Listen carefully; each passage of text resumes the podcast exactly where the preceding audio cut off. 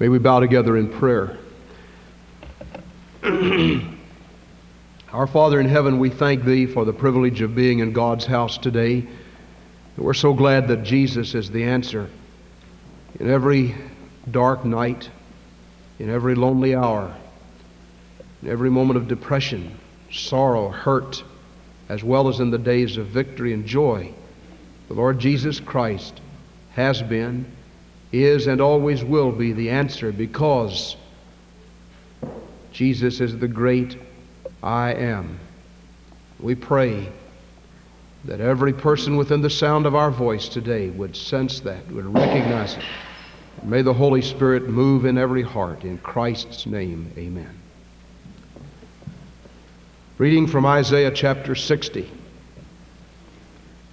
Isaiah 60.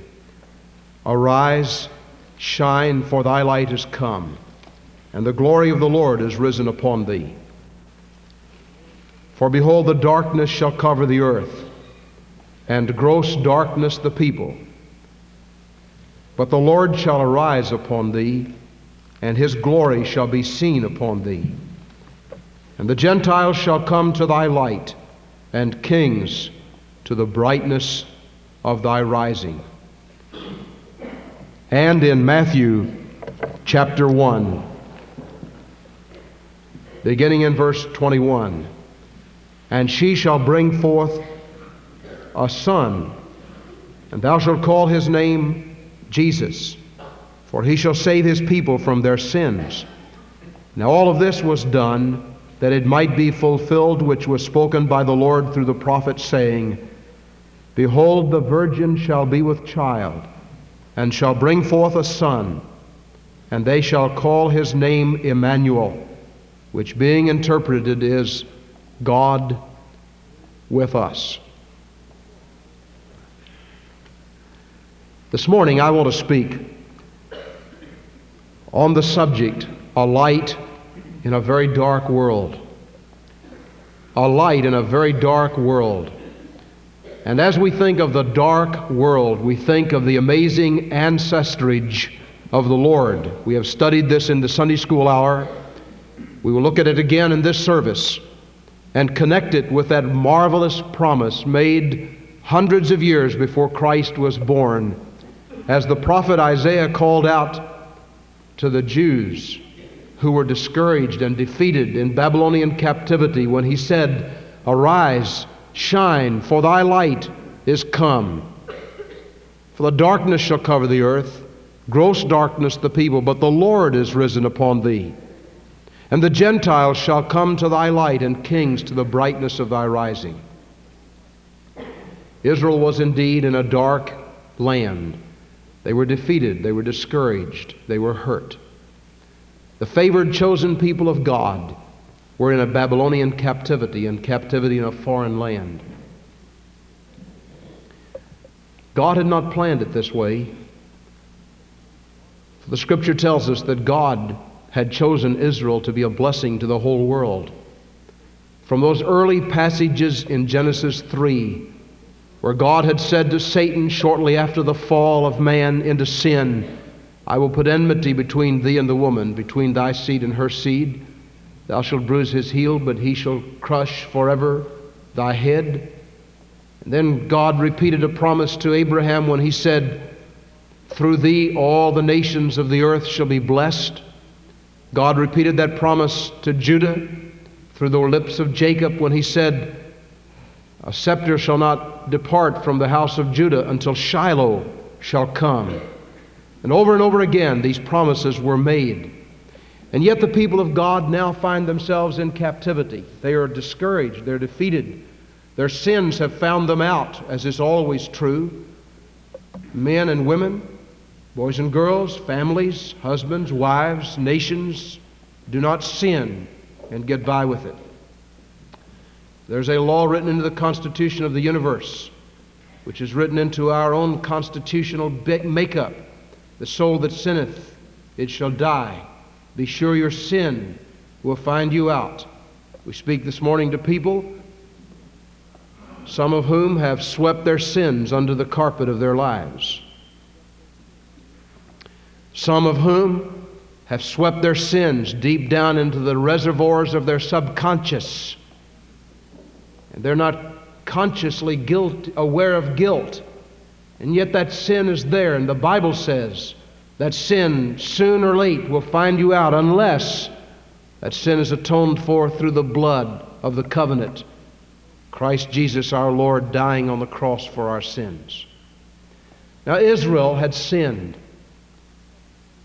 And as a result of that sin, in 722, God allowed the Assyrian nation, which was a pagan nation, to come down from the north and to take captive the 10 northern tribes of Israel and lead them into punishment, into oblivion, into captivity. We've never heard from those 10 northern tribes since. Naphtali, Zebulun, Asher, Dan, Gad, on and on we could go, Ephraim, Manasseh, and so on.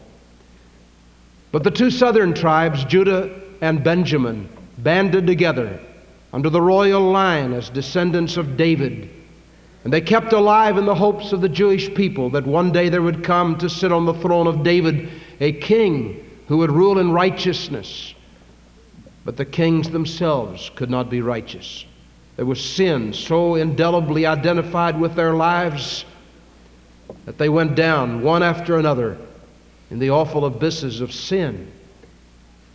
Until God finally in the year 585 raised up the Babylonian pagan nation and allowed them to be a threshing instrument in the hand of God to come sweeping across the desert and down into Judah and laid captive all the peoples who were God's chosen nation. Daniel, Shadrach, Meshach, and Abednego were all taken to Babylon. Many of the choice people of Jerusalem, the young people of Jerusalem, of Judea, were incarcerated, imprisoned, became prisoners in a foreign land. The city of Jerusalem was destroyed. The temple was utterly torn down and burned. And there was nothing left but a trash heap upon which Jeremiah walked when he said, "Is it nothing to you, all ye that pass by? Behold and see if there is any sorrow like unto my sorrow," as he looked at what was once the holy city of Jerusalem. And now the people of God, in lonely exile and captivity in Babylon, cry out, O come, Emmanuel, and ransom captive Israel that mourns in lonely exile here, until the Son of God appear." God says to Isaiah, "You go down and preach. Say to those people who are defeated." When they're asked to sing a song of Zion, they say, "How can we sing a song of Zion in a foreign land?" They hung their harps upon willow trees and sat down and wept. God said, "Isaiah, you go down and say to them the word that I have, the message that I have. Arise, shine, for thy light is come." Now the light hadn't come yet. This was 500 to 800 years before the light of the world, Christ Jesus the Lord, should come. But in prophetic utterance, Isaiah was saying to the people, "It is time now to arise and shine, for thy light is come." It is as if Christ has already come. It is as if the Messiah is already here. Christ is coming. But years and years are to ensue until the Christ shall come. And the lineage down through the years is recorded for us in Matthew, as we've studied in Sunday school this morning. As we think of that amazing ancestrage, as we think of the fulfillment of that ancestrage in Christ, who was born to be King, born to be Savior, born to shed His blood on a cross for our sins, we think of that light in a dark world, the ancestrage that brought that light into the dark world. I want us to think, first of all, of the symbolic stages of history that are revealed in the passages we've read from Isaiah and in Matthew. These symbolic passages remind us of the period of the patriarchs. In Matthew, Abraham begot Isaac, and Isaac begot Jacob, and Jacob begot Judah and his brethren. There are four major characters in the book of Genesis: Abraham, Isaac, Jacob, and Joseph. The lineage was not traced through Joseph, it was rather traced through Judah. But the lineage is saying Jacob's son was Judah and his brethren, and Judah begot Perez and Zerah of Tamar, and Perez begot Hazron, and Hazron begat Ram, and so on. I want us to think for a moment of the period of the patriarchs, the judges directed toward greatness. These men of God directed the nation toward the pinnacle of greatness that God had out for it. And then, as we read on in these verses, we read of the period of the monarchy. We read all of these kings: Rehoboam, Abijah, Asa, Jehoshaphat, Joram, Uzziah, Jotham, Ahaz, Hezekiah, Manasseh, Ammon, Josiah, Jeconiah, and so on. With the exception of just a few, these kings had wickedness in their hearts, sin in their hearts, and they remind us that Israel went down to its lowest ebb in shame and tragedy and disaster. As we pick up after the Babylonian captivity, beginning in verse 12, we read of Shealtiel and Zerubbabel and Abihud and Eliakim and Azor and Sodak and Achim and Elihud and Eleazar and Mathan and Jacob and so on. And all of these, a period of meaninglessness for 400 years after the fall of Judah. For 400 years after the preaching of Malachi, the great preacher, in that awful period of captivity and the restoration, there was no voice of God. There was no preacher. There was no revival. There was nothing to call the people of God back. And so we see the symbolic periods of history in our own lives. There is that which forms us and seems to guide the pattern of our lives and the footsteps of our lives toward greatness. I believe it is no accident that we're here in this room this morning. All of us are here. The choir, the ladies dressed so elegantly and beautifully today, the men in all your strength, young people in the strength and prowess of your youth. There is a hand that seems to fashion lives and lead them toward greatness. There is potential greatness in this place this morning. But just as there is potential greatness, there is the potential in all of our lives of that which would destroy the greatest graces of our lives and that which would make us great and lay our honor in the dust and cause us to be infamous rather than great. And we allow the sinister octopus-like tentacles of sin to wrap themselves around our mind, around our heart, around our passions, around our lusts, and drag us down, down, down to destroy us. I think of a great preacher who could have been one of the greatest preachers the world has ever known. But in moments of frustration, he began to nip at a bottle. He got hooked on alcohol. You say, preachers get that? No one is exempt. There's not one person in this room this morning who is exempt from any tentacle of sin, for all of us have been subjected to the same tentacles of sin. And in 1 Corinthians 10:12 and 13, let him that thinketh he standeth take heed lest he fall. For there hath no temptation taken you but such as is common to man. But God is faithful, who will not suffer you to be tempted above that you're able, but will with the temptation also make a way to escape, that you may be able to bear it.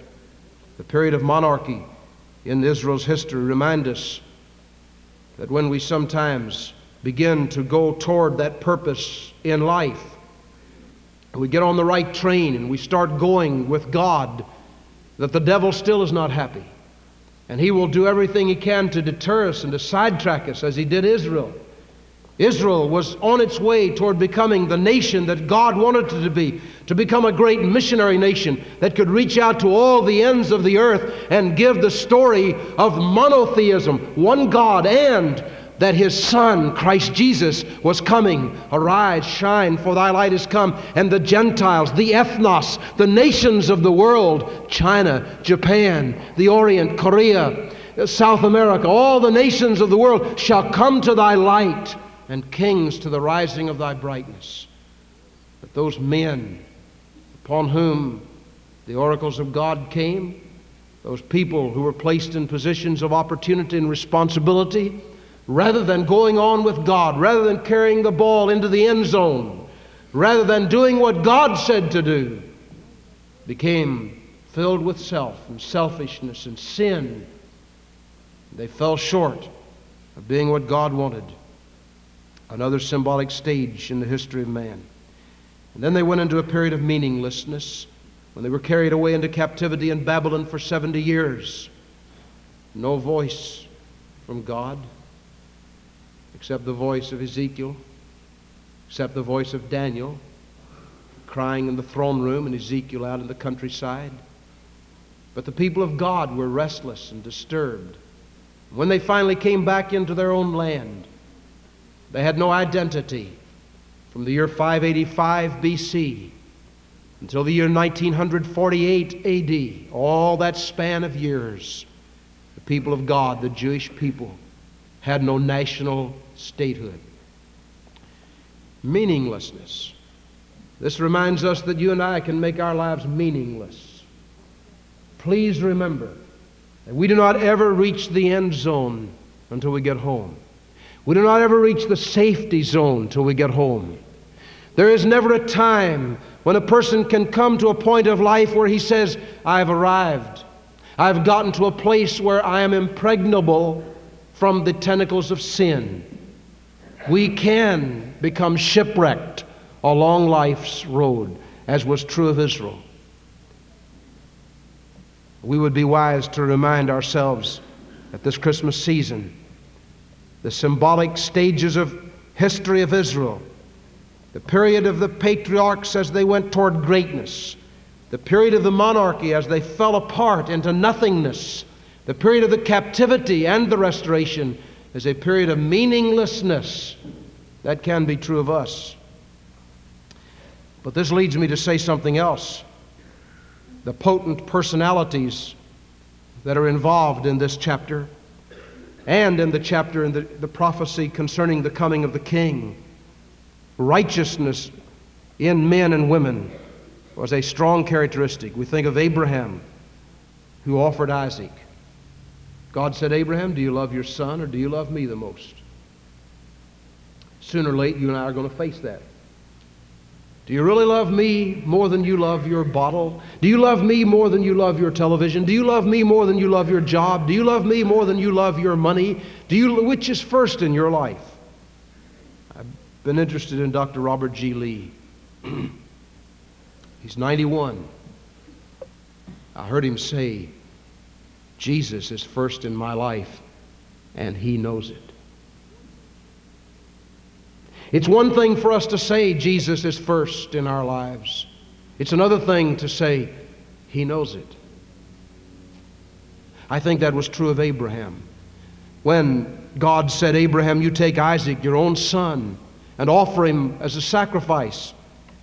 And when he went out to that sacrificial hill, Mount Moriah, he and the servants and Abram and Isaac, I think Abram must have believed in the resurrection already, because he knew that God was going to, through him, bless all the nations of the world. And if he killed Isaac, as God demanded, God would bring him back to life. So firm was the faith of Abraham that when they got to that hill, God said, Abraham, don't kill your son Isaac. I just wanted to see who you love the most. There come tests in our lives like that. Righteous men and women. Ruth was a righteous woman. Hezekiah was a righteous king. And then we think of some of the strong, dedicated young people. David was a young man like that. He was a shepherd boy, took care of the sheep. And when God sent Samuel down to Jesse's house to find the young king, Jesse put all of his sons out. Great big tall fellas, handsome glutes. Why, we'd all elected them. We'd have chosen them. And God said, Samuel, that's not the one. That's not the one. That's not the one. And finally, God said, Samuel, you ask Jesse if he doesn't have another boy. Jesse, don't you have another son somewhere? Well, I've got one more boy. You wouldn't be interested in him. He's just a shepherd. He takes care of the sheep out there. Go get him. And they brought little David. And the moment Samuel's eyes lighted on David's eyes, God said, Samuel, that's my man, David. That young boy who had been out there writing, the Lord is my shepherd, I shall not want.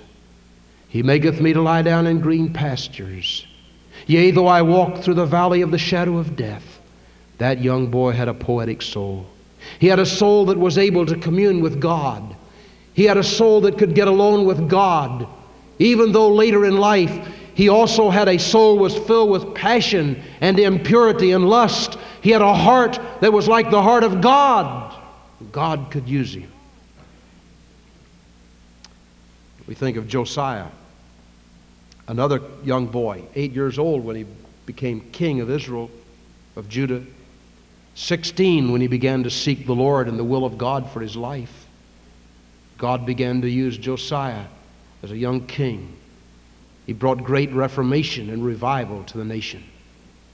All of these reminding us of lives that we can live, yieldedness that we can make to the Lord. But we also see in this lineage the wicked compromisers, Tamar, Bathsheba, Rahab, Manasseh, all of those filled with sin. And yet God could reach down to the lowest depths of sin. He could take a woman, Rahab the harlot, and raise her up and make her a great, great, great, great grandmother of our Lord. Or that wicked man Manasseh, who killed the preacher Isaiah, one of the wickedest kings that ever lived. God could so change him in his later life.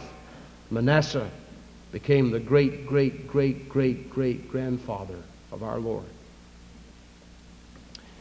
This leads us to say that no matter what your plight, no matter what your situation, no matter what your circumstance in life, if you're high, be careful, God could bring you low. Or your own stumbling, weary, sin-filled way could bring you stumbling, tumbling down. If you're way down and you're nothing, and in your own eyes you say, who am I, like Gideon said, or like Isaiah, or one of the other preachers, who am I to do anything for God? God can say, I'll lift you up, and I can make something of you if you'll let me. We learn all of that from the amazing ancestry of our Lord. And then we think of the hope in the darkest of earth's nights. Hope, arise, shine. In the midst of men like Manasseh, in the midst of women like Tamar, Rahab, in the midst of all the plight of discouragement and despair, arise, shine, for there is hope. In a dark night. There are implications of this hope. Christmas has implications. The very fact that Jesus was born, a light to the Gentiles, a light to a world that was dark. There are implications. We think first of all of the social implications of Christ's coming. He removed the barriers. He destroyed all the barriers. In Christ there is no Jew nor Gentile, no bond nor free, no black nor white, no north nor south, nor east nor west. Rahab was a Jericho Canaanite. Ruth was a Moabite foreigner. God was saying symbolically, I can use anybody. And then we think of the place of women. The women's liberation movement is way out of line, ladies and gentlemen. Women had no liberty nor freedom until Jesus came. They were a possession. They were a piece of property. Men sold them. Men bought them. Men arranged for them. Men even sold their own daughters or would loan their wives out. And because men are getting their eyes off of God, society is going back to this. And the liberation movement that women, some women, are asking for today is nothing more than an enslavery movement to bring women who have been elevated and exalted to a high position down under an awful tyranny of slavery to self's whims and desires and lower-based nature. But when you think of women in light of the context of the coming of Christ, ladies were exalted to a place not of authority over somebody else, but a place of honor, a place of holiness.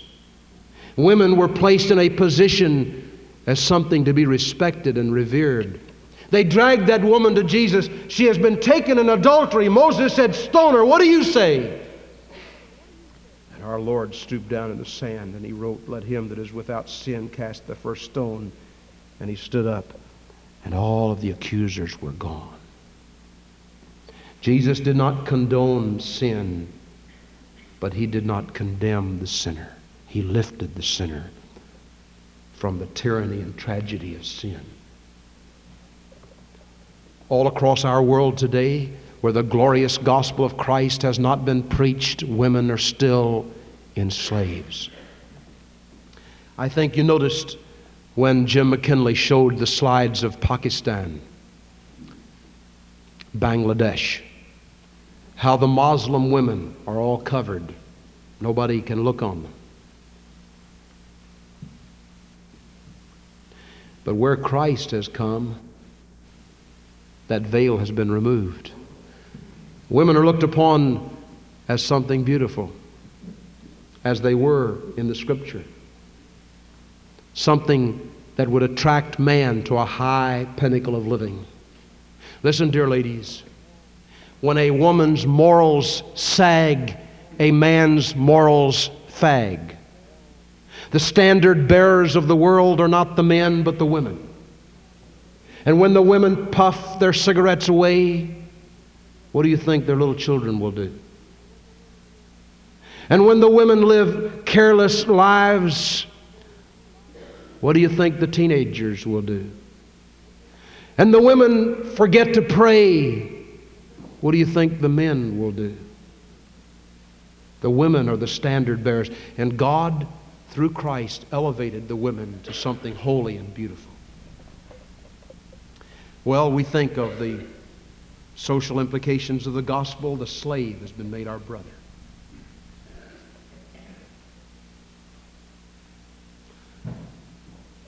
There is no such thing in the Christian economy as class. We don't look down at somebody and say, well, he's lower than I am. I'm up here and he's down there. In Christ, we are brothers and sisters. But there are soul implications in the gospel. Soul implications.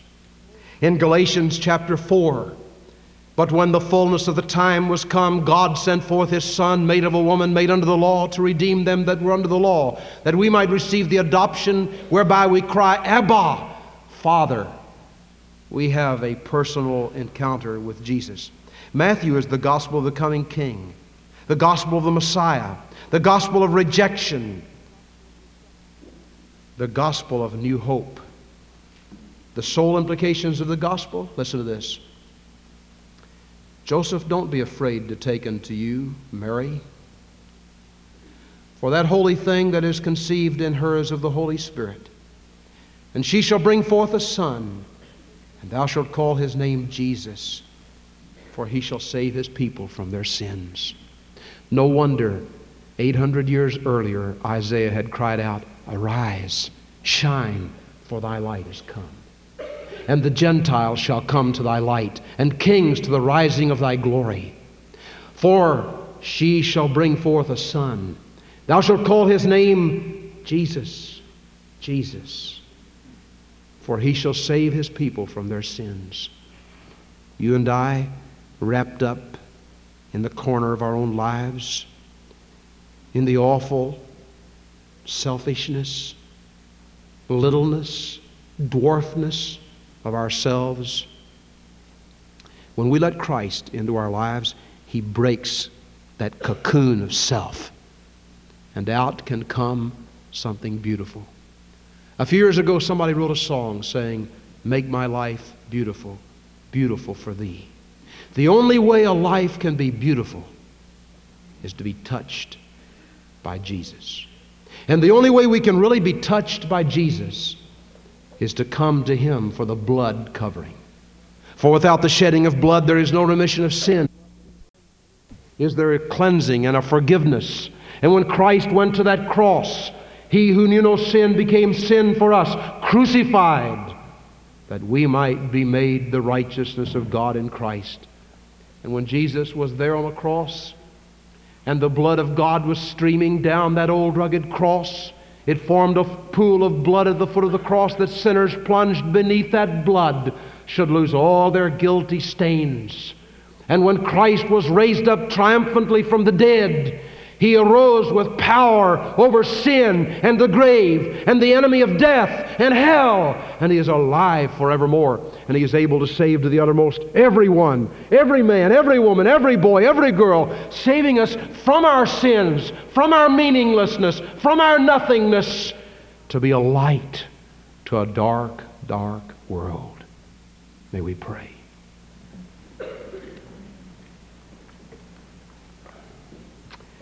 Our Father, we thank Thee that Jesus is all that He said He was. There is no disappointment in Jesus.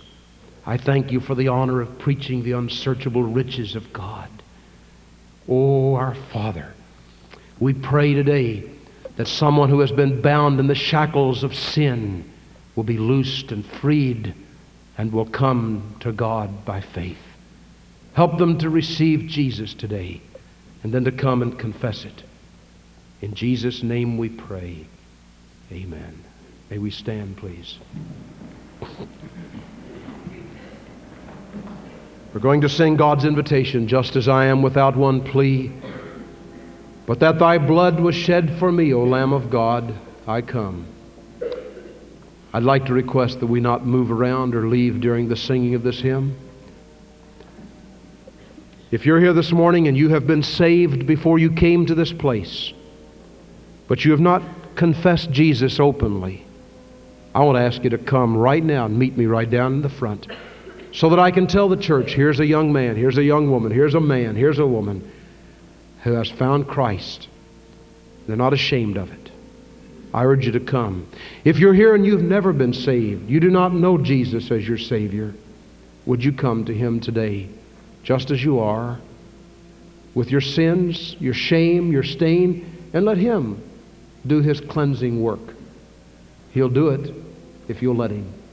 If your church membership is somewhere else and God wants you at Glendale, will you come today? If God has spoken to you about His will for your life, will you receive His will? Do it.